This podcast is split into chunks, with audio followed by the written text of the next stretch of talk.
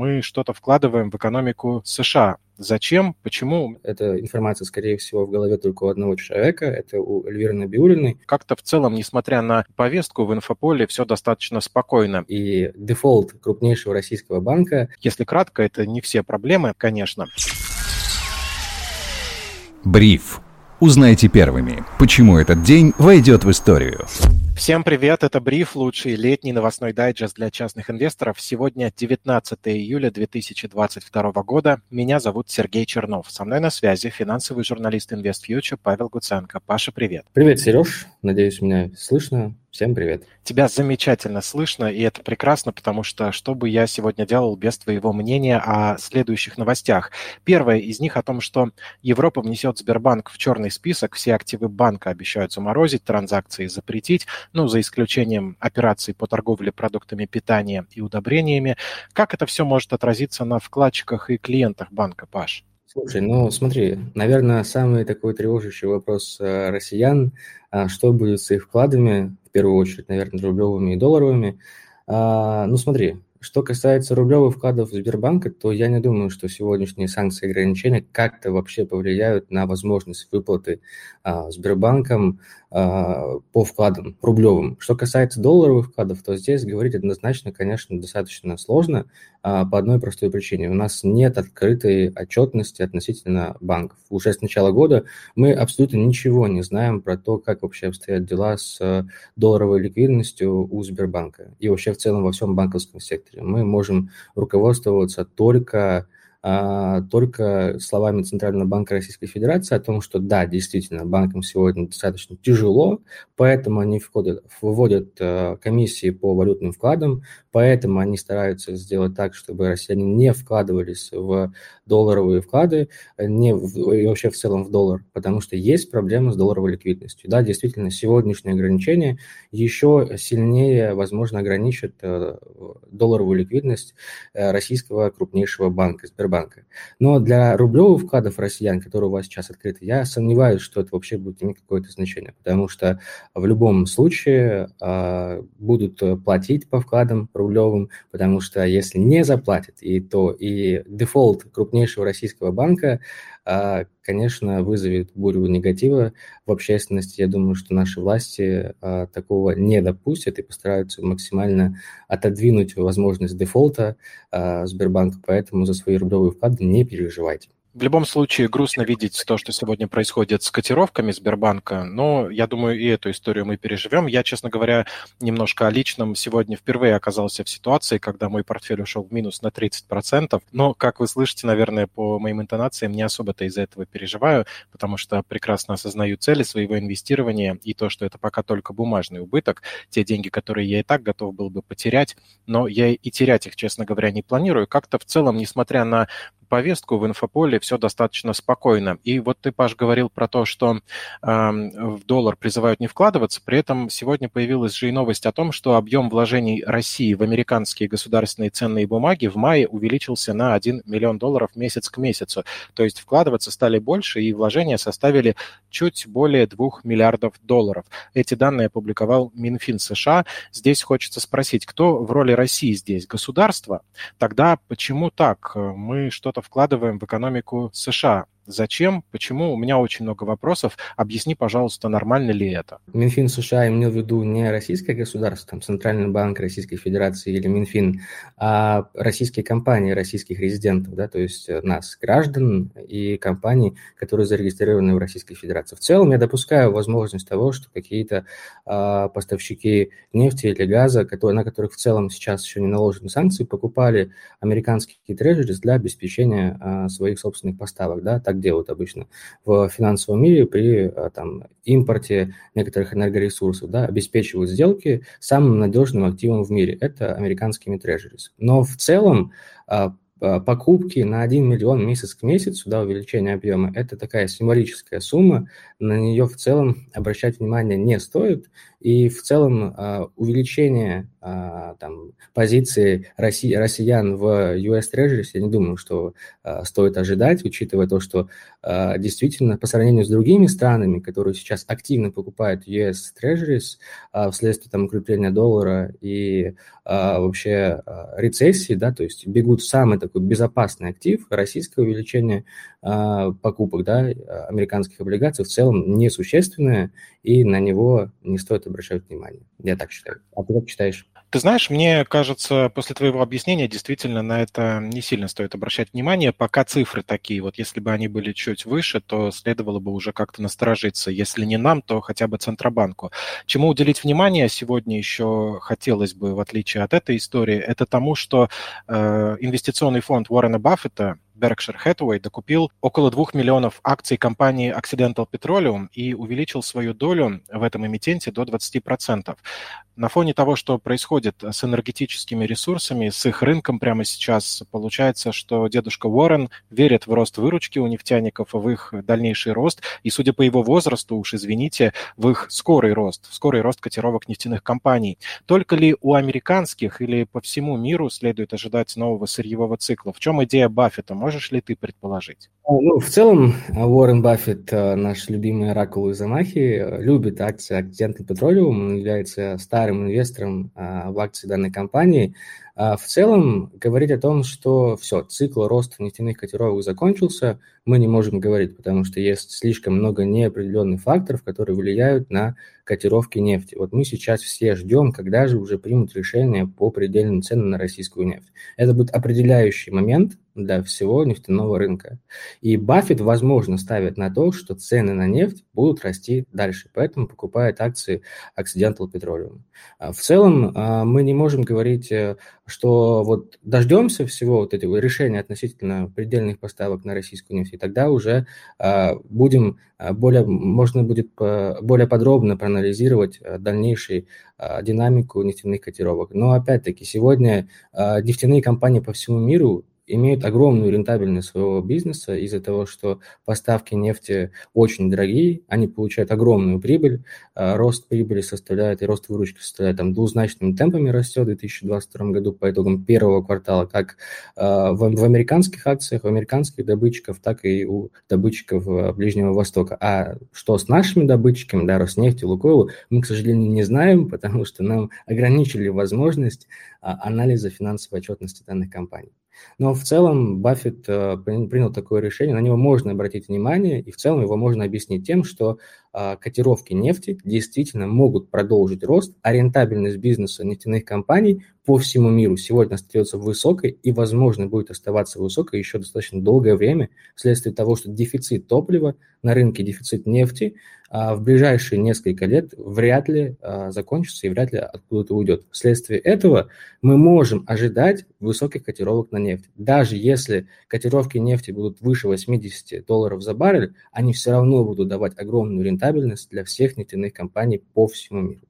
Вот примерно, я думаю, такой логикой э, руководствовался Уоррен Баффет. Спасибо тебе. Следуя твоей логике, можем ли мы продолжить дальше не в формате инвестиционной рекомендации, а вот это я у тебя спрашиваю, можем ли мы так рассуждать дальше, что если добыча нефти не становится дороже, ожидается ее дефицит и цены будут расти, то вполне себе с учетом энергетического эмбарго российские нефтедобытчики тоже могут на каком-то среднесрочном горизонте показать рост в стоимости своих акций, учитывая, что, скорее всего, тот же самый дефицит энергоресурсов по всему миру приведет к тому, что появятся обходные пути для экспорта нашей нефти, нашего газа, и э, можно сейчас обратить внимание на наших нефтедобытчиков по тем ценам, по которым они торгуются. Это вот я тебя спрашиваю лично. Нужно понимать, что российские добытчики, да, действительно, в краткосрочной перспективе, вот там первый квартал, второй квартал 2022 а, года могут показать хорошие результаты вследствие того, что как бы несмотря на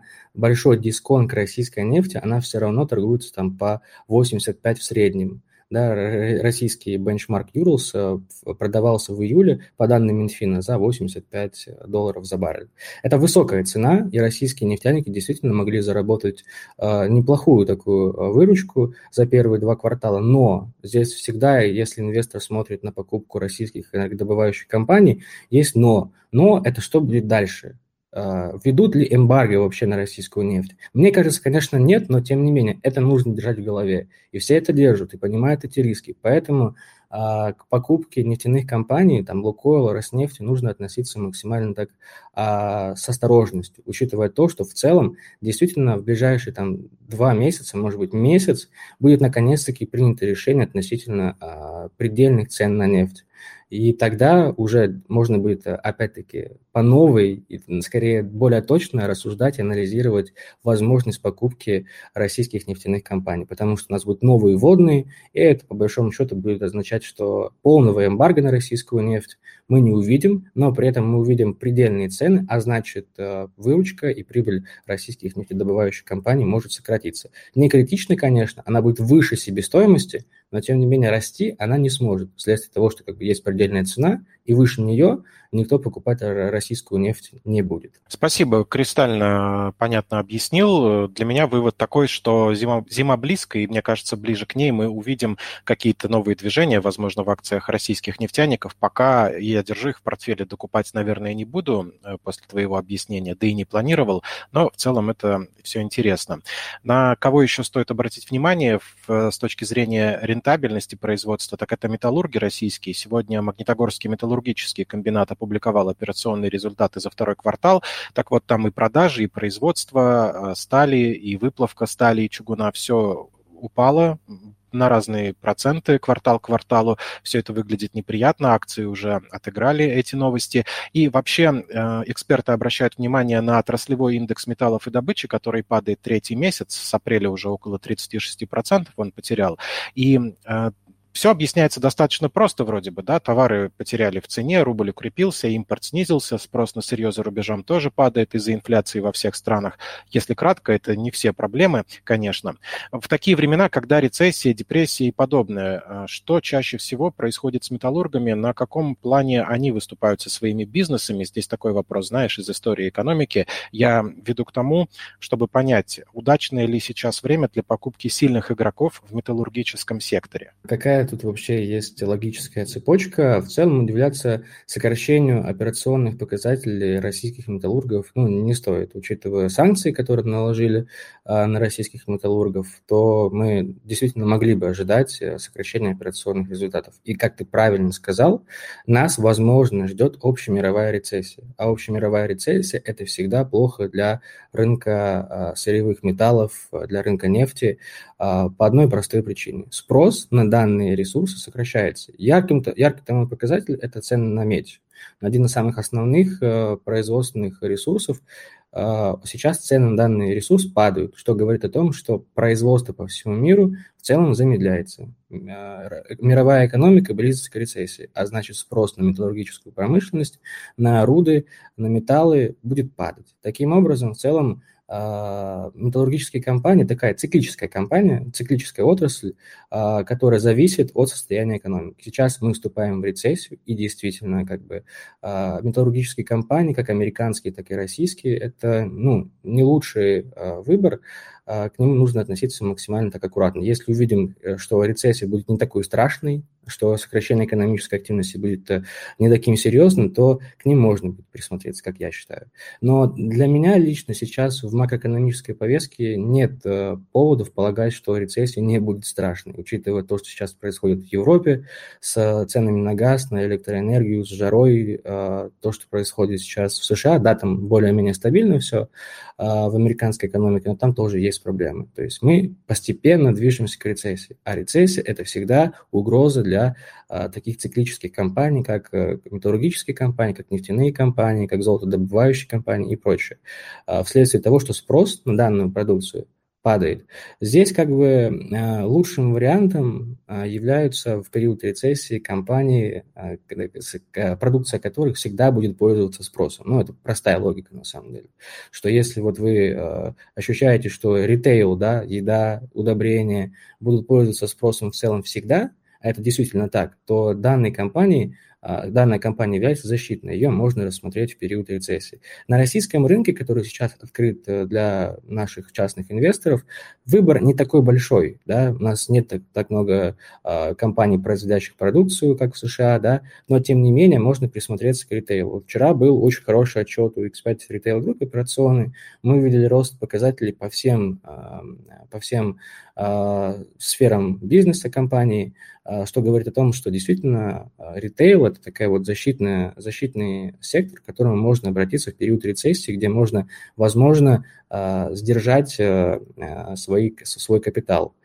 А также, конечно, на российском рынке, ограниченном для, для покупок, есть, конечно, очень интересный такой вот IT-сектор, возможно, интересный, потому что вчера, конечно, поступил приказ, не знаю, как это правильно назвать, приказ или а, просьба инвестировать в IT, призывает э, людей, миллионеров, в целом любой капитал частный привлекают, будут привлекать в IT-компании. Поэтому действительно мы можем увидеть рост а, в данном секторе, что вчера мы наблюдали. Озон, Softline и прочие российские высокотехнологичные компании а, пытались найти дно и отрасти это на 10-15%, что мы видели на вчерашних торгах. Вот примерно такая логика сейчас. А ты что думаешь, Сереж, делать? И какие акции рассматриваешь сегодня, в сегодняшней тяжелой экономической ситуации? Я пытаюсь угадать момент сейчас, э, понять, какой сектор э, начнет рост в ближайшее время, ну, потому что я верю почему-то в то, что движение будет разнонаправленным, и я хочу угадать какой-то новый цикл, но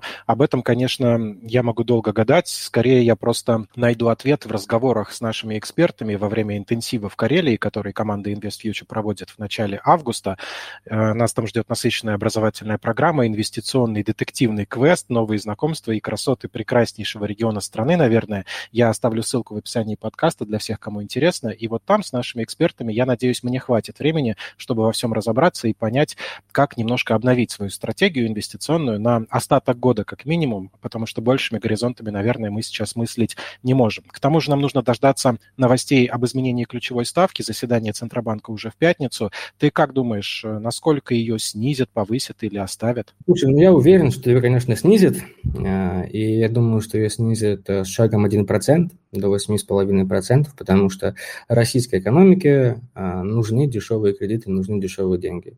Даже в условиях того, что инфляция в целом сейчас сохраняется высокая, но тем не менее мы видим некоторые такие дефляционные сценарии, дефляционные тренды, снижение цен по определенным параметрам. Но я думаю, что Центральный банк Российской Федерации пойдет на то, чтобы дальше снижать ставку а, и идти по этому пути. Докуда дойдем, я, честно говоря, не знаю. Эта информация, скорее всего, в голове только у одного человека, это у Эльвиры Набиулиной.